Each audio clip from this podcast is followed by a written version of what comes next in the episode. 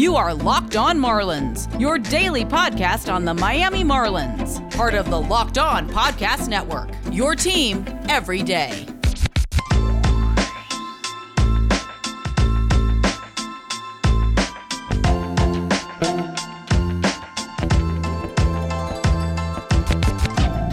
Welcome back to the Locked On Marlins podcast, your go-to daily podcast for all things Miami Marlins. As always, I'm your host, Aram Layton. I'm a longtime Marlins writer, as well as a prospect writer and analyst. And in today's episode, Wednesday, May twenty-sixth, we are going to unfortunately talk about the Marlins injuries. Brian Anderson is on the shelf for several weeks at least with a left shoulder subluxation, which essentially means he popped his shoulder out on the swing. We saw it happen recently with Fernando Tatis, and he came back a few weeks later. It's not the worst case scenario. Thankfully, he didn't tear his labrum significantly or anything like that. He would have been done for the year. So that is the good news. The bad news is that third base is probably the one position that is the least replaceable right now for the Marlins. So I'm going to discuss some ways that they can satisfy that massive hole that they have right now at third base. Also, very, very cool, but the Marlins actually signed another uh, good friend of mine and former teammate of mine over in high school, Zach Kone, shortstop. He can play all over the infield. He is assigned already to Beloit. He was teammates with Griffin Conine and I in high school, and honestly, such a talented player that's just had a lot of bad luck with injuries. Uh, a great shortstop at Duke. I'm going to talk a little bit about Zach Kone, a great upside pickup for the Marlins now that he's healthy, and I'm excited to see him get going. He texted me yesterday, said he was very, very excited about the fresh start and ready to get going, and I think it's going to be a great situation for him, and hopefully, you know, he can stay healthy and put it together. So I'll give a little bit of information on Zach Kone, the Marlins' newest infielder in their organization, and then we'll wrap up with a look ahead at the series. And I'm not going to talk too much about the Marlins getting shut out by Vince Velasquez, somebody that they have always teed off on. I mean, it is really bad when your offense is not able to get to Vince Velasquez for a single run. Uh, the Marlins offense is going to have some issues right now. It seems like just as they're getting healthy, then guys start to fall like flies again. I mean, we see Jorge Alfaro get activated. He smashes two baseballs, one for a hit, one for an out, but two over one hundred five mile per hour exit velos. So he seems to be, uh, you know, kind of picking up where he left off, which is great to see. They optioned Chad Wallach to Jacksonville, which is also a huge bonus for this team because, and again, I have nothing against Chad Wallach personally, but I cannot watch somebody, you know, put up a four hundred O P S and strike out sixty percent of the time and just look the other way like the Marlins have, I guess, for a majority of this season. But Alfaro coming back, huge, huge boost for this team compared to the catching situation they had before. But Jazz Chisholm going down with a potential ankle sprain is, of course, unfortunate as well, because while you seem to just be getting everybody back, Marte is already on a rehab assignment in Jacksonville. Eliezer is getting closer and closer. You got Alfaro back, and now, you know, you have two of your better players in Brian Anderson, who is your hottest hitter, and also Jazz Chisholm, who's your most dynamic player, back on the shelf. Jazz seems like he may even be able to avoid the I L. Brian Anderson, however, is going to be on the shelf for a while, so that's where I'm going to start. Where do the Marlins go to try to fill in this third base situation? Because really, they have no organizational depth at third base. That's something that we've talked about a lot over the past few months, and it's always been something that has been worth discussing. I think they have some guys that'll make their way up and eventually make the move over to third. Salas is a perfect example. I think Jose Salas is going to outgrow the middle infield and end up at third base, but that doesn't help them right now. And when you look through the system, they don't really have that many guys that are big league ready. And it's a shame because this would have been the perfect time for Joe Dunand to really get his first shot after how he was hitting, the way he was looking um, in the offseason, in the winter leagues, and to start this year. It's so unfortunate because this would have been his opportunity, and it would have been a really awesome story. If he struggled, he struggled, but at least you had your clear-cut option to go with, and now he's unfortunately hurt. You don't have anybody else other than Luis Marte, who seems to be maybe the only realistic option, him and Eddie Alvarez, neither of which I think are good options whatsoever. I would argue that maybe Marte is a bit better of an option right now because Eddie Alvarez isn't hitting for a lick of power, but you're lucky to get replacement level available from either of those guys. Marte's been swinging it all right so far this season in triple A. Both Alvarez and Marte are in triple A. Marte's twenty-seven years old. Throughout his minor league career, has not swung it that great. He never walks, but he doesn't strike out much either. So far in triple A, a ninety-eight W R C plus, two seventy-eight, two ninety-three. four eighty-one slash line. I think the three home runs are nice, but I don't know if that's going to translate to the major league level. And again, with the limited walks, he's not going to get on base that much. But right now, he seems to be maybe one of the obvious guys that could slot in in the meantime. But I think the Marlins, if if Brian Anderson's out for several weeks and you want to try to tread water here, you have to look outside the organization. You got to look to make a move. And I'm not saying go trade for uh, Jose Ramirez. I'm just saying you got to go find somebody better than Logan Forsyth, please. Don't just sign Logan Forsyth back. But I'm already looking at pretty mediocre options, but that's still fine. That's better than I think what the Marlins may be dealing with right now. I don't want to see Jose Devers at second base and then the Marlins putting Isan Diaz at third. At that point, you might as well mail it in. You might as well legitimately mail it in. I would love, and I know that this was floated to Kim Ng um, in yesterday's postgame press conference, but she kind of said the team has not been considering this yet, albeit it's early, but just kind of a dismissive answer to make it seem like they aren't even really going to consider it. But a reporter asked if the Marlins had considered putting Jazz Chisholm at shortstop, then Miguel Rojas at third, and then whoever at second base, probably Isan Diaz. I think that's probably the best scenario right now. Then you don't need to go outside of the organization to add somebody. You could also go Jon Berti at second base, who's starting to come alive after I called him out um, a couple days ago. So I'm, I'm glad that that's happening. Obviously, I had nothing to do with that, but anytime I seem to highlight a guy really sucking, they start to do a bit better. So I'm happy to do that uh, from time to time if that's what it takes. But yeah, that that would be the best option, I think, is you go Miguel Rojas at third base, you go with a platoon at second, because I don't really believe in Isan Diaz whatsoever, and I'd rather probably see a struggling Jon Berti out there who's starting to swing it a bit more, because at the very least, Jon Berti brings speed, he brings hustle and just grittiness that Isan Diaz doesn't really bring. Isan, the way he plays, kind of lulls me, and then it's not like he's this, you know, incredibly productive power hitter uh, that we were hoping he would one day be. He just has not even been close to that, and he looks pretty lost at the plate right now. That could be the internal option. You look at trades, you could go look for a Brock Holt from the Rangers or a Charlie Culberson, and that would be cheap to go get, right? Of course, it's unfortunate. It seems like the Braves are hoarding all of the guys that could really help the Marlins right now. Jake Lamb would have been a good option. They go out and trade for Orlando Arcia. Orlando Arcia has been great in triple A. He could help the Marlins right now, and I doubt the Marlins are going to make a deal with the Braves. The Braves would probably want to see the Marlins kind of just struggle here and bleed out uh, with no third baseman, so they're not going to appease them here and give them uh, one of the players or trade away from their surplus. Frankly, a move I would love to see the Marlins make is one that kind of helps them now and helps them survive the moment, but then can also still be a piece down the line as the Marlins try to be competitive this year, right? Like, I know they just fell from one game out of first to technically last place, but the N L East is a cluster, which is good news. A lot of the N L East is banged up. You can make some moves that aren't crazy that still help you right now. A move that seems to make so much sense to me would be going to get like a Freddie Galvis. I would love to see Freddie Galvis with the Marlins, because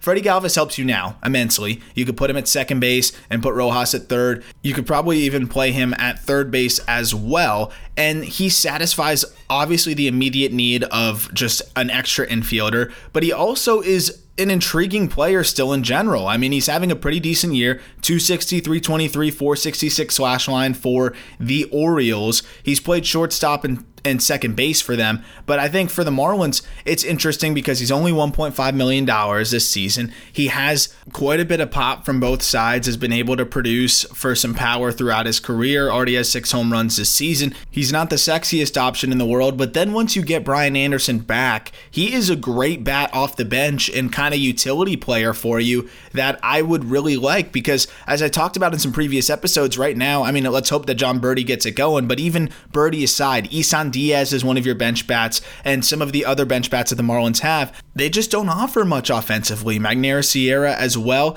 Like, having a Freddie Galvis off your bench that can hit for power from both sides of the plate, that's really valuable. And if somebody goes down, you're plugging in a really high-end option um, in terms of reserve players that I think would give the Marlins a little bit of depth here and help them right now big time to plug in, and then also just give you a much, much better bench option. Another guy that could be worth considering and is kind of among the same point here is Pat Valaika, who's off to a terrible start this year. His playing time has been much more scarce than last season, but last season he was really good. He hit two seventy-seven, had eight home runs, and was all around pretty impressive for the Orioles. I don't know if Valaika can repeat that. He was terrible the two years prior in Colorado, but this is still, to me, a better option than calling up Eddie Alvarez or one of these other players. Might as well say screw it and go get one of these guys for literally nothing. It would be so cheap prospect-wise or whatever it would take to go get Freddie Galvis or Pat Valaika. Honestly, I think the Orioles would be happy to shed the one point five million dollars.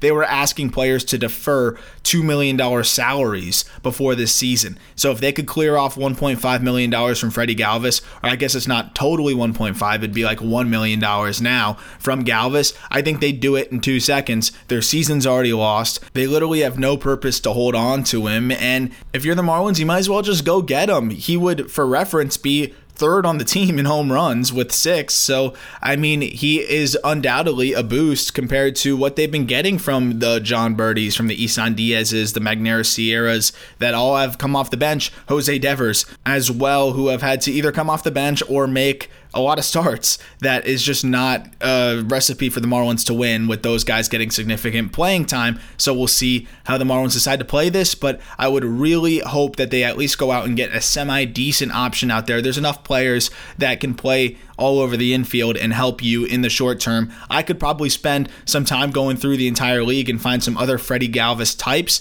and that's why I think it's worth it for the Marlins. They don't have to give up much. The Marlins got Jonathan V R for Easton Lucas. Easton Lucas. I mean, they can go get somebody who can fill in right now and help them stay alive because they are competitive. Their pitching is great. Their pitching's only going to get better, and they're getting some of their pieces back. Just survive and go make that move. Hopefully they do, because to me, it seems like a no-brainer, and it's not expensive, so what is there to lose? It seems like there is just an obvious answer here, and it's to go do it. So hopefully they will. I'm going to talk about my buddy Zach Kone and what you can expect from him at High A Beloit, and a little bit of a background story there between Griffin Conine and Zach Kone, who have really been together every step of the way through their baseball careers, and it continues now. I'm excited to talk about that, and I will also talk about a few of the games ahead for the Marlins. Marlins, and not really going to waste my time on recapping yesterday's disaster of a two zero ball game.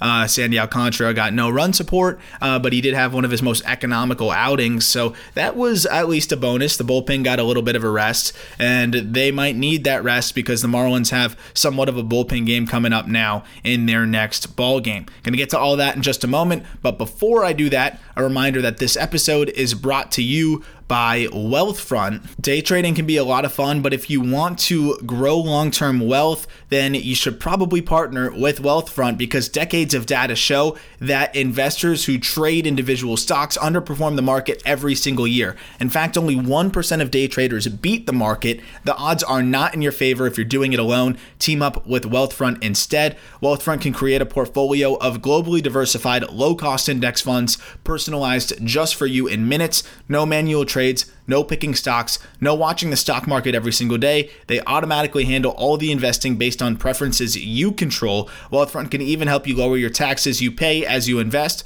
For the average client, their tax loss harvesting can more than cover the low annual zero point two five percent advisory fee. Best of all, it's automatic. Wealthfront is trusted with over twenty billion dollars of assets, and you can get your first five thousand dollars managed for free by going to wealthfront.com backslash locked on MLB to get your first five thousand dollars managed for free. Go to wealthfront.com backslash locked on MLB. That's wealthfront.com backslash locked on MLB and get started today. Also brought to you by our friends at Built Bar, who have nine delicious flavors plus the occasional limited time flavor, but coconut, coconut almond, cherry, raspberry, mint brownie, peanut butter brownie, double chocolate, salted caramel. There's literally a flavor for everybody. My personal favorite flavor right now is the double chocolate. I was on the mint brownie for a while. Now I'm liking the double chocolate. But best of all, no matter which flavor is my favorite at the time, because it does change and fluctuate, they are all low in calories, low in sugar, low in carbs, and high in protein. The average bar has around seventeen grams of protein, only one hundred thirty calories, only four grams of sugar, and only four grams of net carbs. And if you order today, you can get fifteen percent off your first order by going to built bar dot com and using the promo code locked fifteen. That's locked fifteen for fifteen percent off your first order at built bar dot com. So let's talk about the new Marlins signing. Unfortunately, Zach Kone is not close enough to big league ready to fill in at third base, but Zach Kone is a great pickup, I think, for the Marlins. Obviously, no risk as you pick up a minor leaguer on a minor league deal. It's just all upside, and you see what can happen from there. But Zach was one of the best baseball players I ever shared a field with. Honestly, when we were in high school, for a little bit of context there, he was was a legitimate uh, first round, second round type of prospect. Every single game we had, there was twenty, thirty scouts there filming his every move. It was a pretty wild uh, experience. And Griffin was on that team too, but I'll be honest, and Griffin will tell you this too, every single scout was there for Zach. Zach had committed to Duke as a freshman in high school and was pretty dead set on it. Really smart kid, four point five G P A, all that good stuff. And he was pretty set on going to Duke and, you know, just being a student there and enjoying a good collegiate career and then going to pro baseball from there. But of course, you have to entertain the idea of professional baseball out of the gate in high school. And there was a lot of scouts that were coming in and talking to him and all that good stuff. And ultimately, you know, the price tag wasn't met and he went to college. And he had a good collegiate career. Started right out of the gate as a freshman at Duke as their shortstop. The issue for him was that he was dealing with injuries. He had a few different tough injuries that make things difficult to get into the rhythm of things. And it seemed like just as he was getting into the rhythm of things, then an injury would creep in there. But he played three years at Duke as their starting shortstop. He was a Cape League All-Star, still had that great collegiate career. They were one game away from the College World Series back-to-back years, and despite all the adversity he faced, had his best year his junior season, hit three hundred and eight oh nine O P S. He hit five home runs, nineteen doubles, and played great defense. And now he can play all over the infield. He can play shortstop, third base, second base, first base, and there's value to that. He got drafted thirteenth round and just did not have a great start to his professional career with the Pirates. But that happens with a lot of players who end up settling in in their second season and figuring it out. But unfortunately for Zach, he only had those seventy-six games in twenty nineteen, and then you had no season in twenty twenty. And then we saw so many players get released due to COVID, so many COVID casualties, really good players that deserved another shot and didn't get it. So now this is Zach's other shot. So he still has a lot to prove. He still has a lot of talent. When you're an above average runner who can play all over the infield and has more power than he's shown. I mean, Zach has hit some balls that you look at and you're just like, that got out of the yard in half a second. So as he tries to consistently tap into that power a bit more frequently again too, this is a great pickup for the Marlins. Admittedly, I am biased as I've seen him play for so many years now, but everything I've said so far is just fact. So I'm excited about him. I am really happy that he gets another opportunity. And honestly, the Marlins needed some organizational depth in the infield. So there is no doubt that this was a good pickup. When I saw him get released by the Pirates, I honestly was thinking right out of the gate, Marlins, Marlins, Marlins. It makes so much sense. So I'm glad that he finally got this opportunity. And just for a little bit of reference, in twenty nineteen, he played everywhere from third base, second base, shortstop, all over the infield for the Pirates A-ball team in Greensboro. So definitely a helpful piece for the Marlins, and hopefully he can turn into a really good super utility guy for the Fish because he has all the tools in the shed. And as he told me, really excited about a fresh start, really already seems to enjoy the Beloit coaching staff. All good news, and I think that Marlins fans are really going to like Zach as he climbs up through the minor leagues because he's a smart dude, he's a really nice guy, and he's fun to watch play. He plays the game really damn hard, and selfishly, it is pretty damn cool to see two of my high school teammates playing together on the same ball club in Beloit. And a little bit of the context there too, as I teased before the break, before I move on to talking about the big league team again, it is pretty crazy how the tandem of Zach and Griffin have climbed through their baseball careers together. So Zach and Griffin played on the same team in high school, that same team that I was a part of as well. And then they both played at Duke. And then they both played for the same Cape Cod League team, the Katuitt Kettleers, which ironically I actually broadcasted play-by-play for. And then now they are both playing for the same professional team and organization. Just a wild ride. And uh, I'm excited to watch the Beloit Snappers even more now, as I never thought I would say that. But I am very pumped on the Beloit Snappers roster because they also have a few players from the Cape team I broadcasted for with Zach McCambly and Kyle Nicholas. McCambly, another great outing, by the way, yesterday. Just gets so many swings and misses. He just needs that third pitch, that quarantine changeup that he was talking about. Uh, we need to see that pitch develop a bit more, but the breaking ball is just otherworldly. Also, Will Banfield going yard again. Seems like he's starting to heat up, and I've just been so impressed with how good he's been behind the dish as well. If he can get that back going, he's going to be a force for this Marlins organization and will quickly be a very, very solid catching prospect. He just needs to get the bat going just a little bit. It doesn't even have to be great. It just has to be decent. So I'm going to talk about the Marlins games ahead and a quick little farm system update on some of the notable names in just a moment. Before I get to that, one last message from our friends at BetOnline. BetOnline is the fastest and easiest way to bet on all your sports action. Baseball season is in full swing, and you can track all of the action at bet online dot a g. Get all the latest news, odds, and info for your sporting needs, including M L B, N B A, N H L, and all of your U F C and M M A action. Before next pitch, head over to BetOnline on your laptop or mobile device and check out all of the great sporting news, sign up for bonuses, and contest information. Don't sit on the sidelines anymore. This is your chance to get in on the action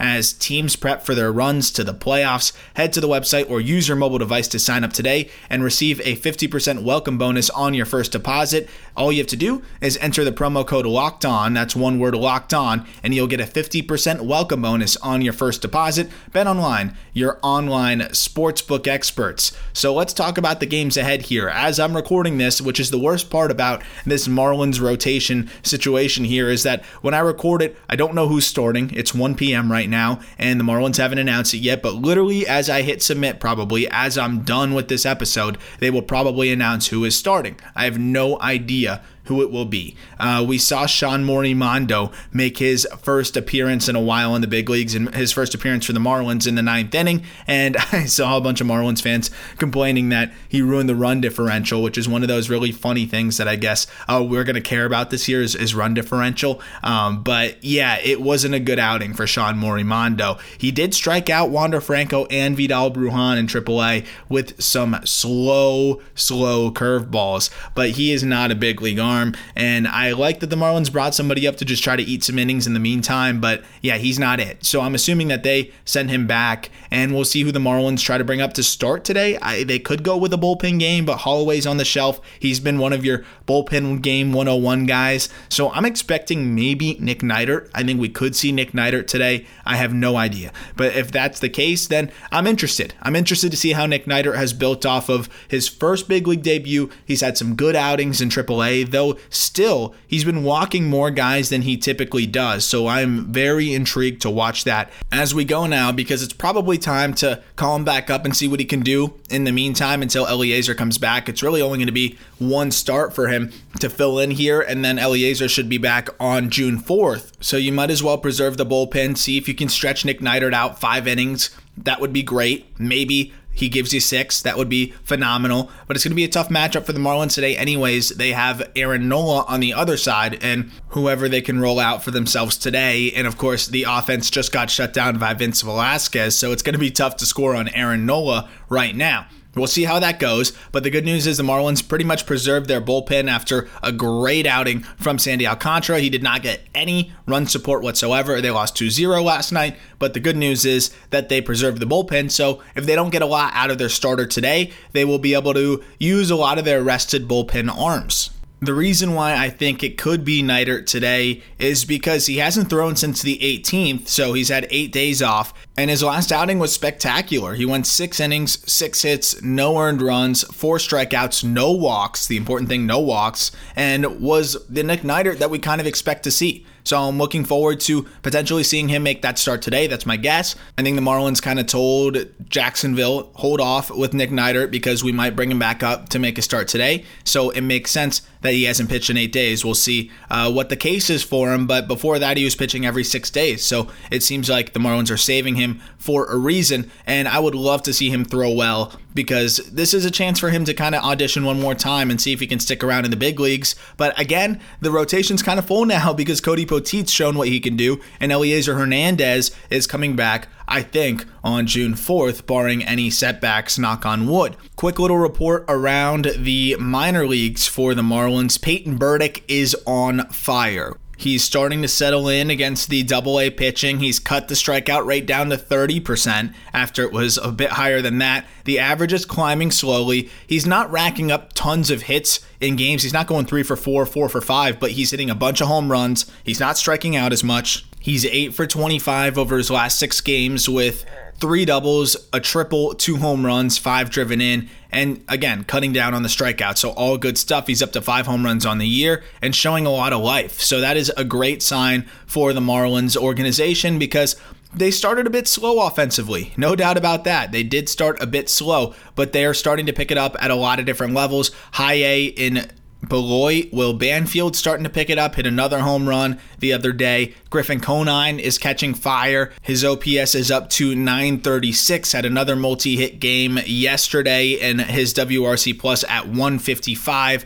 That's team leading over there. Cameron Meisner starting to settle in a bit more at the plate as well. And Nick Reddy is starting to put it together over his last few games. So all good things from the offensive side there. Another good outing from Zach McCambly, who just showed that ridiculous breaking ball. He's striking out thirty-one percent of batters right now. He has been really good, and he's not walking anybody. A twenty-nine percent strikeout to walk percentage is ridiculous. We want to see him not run into as many home runs, and at times just leaving the ball up. The fastball can flatten out, and that's where he gets beat. But overall, I've been really encouraged with McCambly. Kyle Nicholas has been great as well. Just would like him to not walk as many batters. That's the one little factor for Kyle Nicholas is the command. At the double A level, another great start for Max Meyer, who has his F I P down to two point eight five, E R A two point two nine. He's striking out twenty-five percent of batters, not walking many guys. Jake Eater has been the story of the organization, in my opinion, other than Jesus Sanchez, but on the pitching side has been the story of the organization. Just dominant, striking out sixteen per nine. He has just been unhittable. It's been unbelievable to see him get the start at double A as somebody who was selected in the fourth round. It's early, but he's looking like one of the best picks in the draft value-wise. When you have a point six E R A, only one earned run in fifteen innings, and you've punched out twenty-six as a lefty, I mean, it is really good stuff right now from Jake Eater, who's quickly going to force his way into not only the top of the Marlins prospects list, but also into the top one hundred. How can you really uh, not have this guy in your top one hundred by the midseason if he's putting up numbers somewhere close to this as a southpaw with good velo that's carving up dudes in double A as his first assignment in the minor leagues? Like, come on, this is some crazy stuff. As for the low A Jupiter Ball Club, it's been pretty impressive from Federico Polanco. I've loved what we've seen from him. He came over in that Jordan Yamamoto trade. Taiwo Burgos hitting for some power. Would like to see him more consistently making contact at the plate, but that'll be a work in progress. Also, J D Orr. It's too easy for him in A-ball. Call him up to high A. They need some infield help in Beloit, and J D Orr could go up there and help out. He's hitting three oh eight right now. He's admittedly a lot older than the competition at twenty-four years old. Just call that guy up and let's see what he can do in high A. As for the pitching, Yuri Perez has been the story, I think, in low A, where he is eighteen years old, a behemoth of a man, I guess, or of a kid. He's only eighteen at six foot eight, six foot nine. Just easy velo. He's striking out thirty-five percent of batters. He has been really tough to hit. Just a one sixty-three opponent batting average, a one twenty-nine E R A. He has been really impressive, and the command has been so much better than I thought it would be for a guy with his frame. He's huge, and he has been fantastic. But also, all the way up in triple A, Braxton Garrett seems to be settling in a little bit better. After a couple rocky outings, one really bad outing to start his season in the minor leagues, was better in the second one, going five innings of four-run baseball, striking out three. But then in his third outing, he was really good. Six innings, four hits, no runs, no walks, five Ks. That's what we need to see more of from Braxton Garrett, but good to see him settling in a little bit at the triple A level. And we'll see when his next start is. Should be in the next day or two, because that previous start was on the twenty-first. And it would be great to see Braxton Garrett starting to, you know, put it together and become maybe a back end of the rotation type of arm. Could be a trade piece for the Marlins. We'll see what they decide to do with him. But right now, good to have that starting pitching depth with the way things have been going. And also a guy that can eat some innings out of the bullpen as middle relief whenever you need to make those moves, uh, just to preserve your bullpen, especially in those double headers. That'll do it for today's episode. As we get closer here to first pitch, hopefully the Marlins will announce who's on the bump sometime soon. And hopefully they will announce what the hell they're going to do at third base sometime soon. But a lot of good things going on still. Good players coming back soon. Marte on the mend. Eliezer on the mend. Jorge Alfaro is back. There's still reasons to be happy. It could have been worse for Jazz Chisholm. He's okay. He's going to be back. He may even avoid the I L. Brian Anderson honestly could have been worse too. No torn labrum. We'll be back in a few weeks.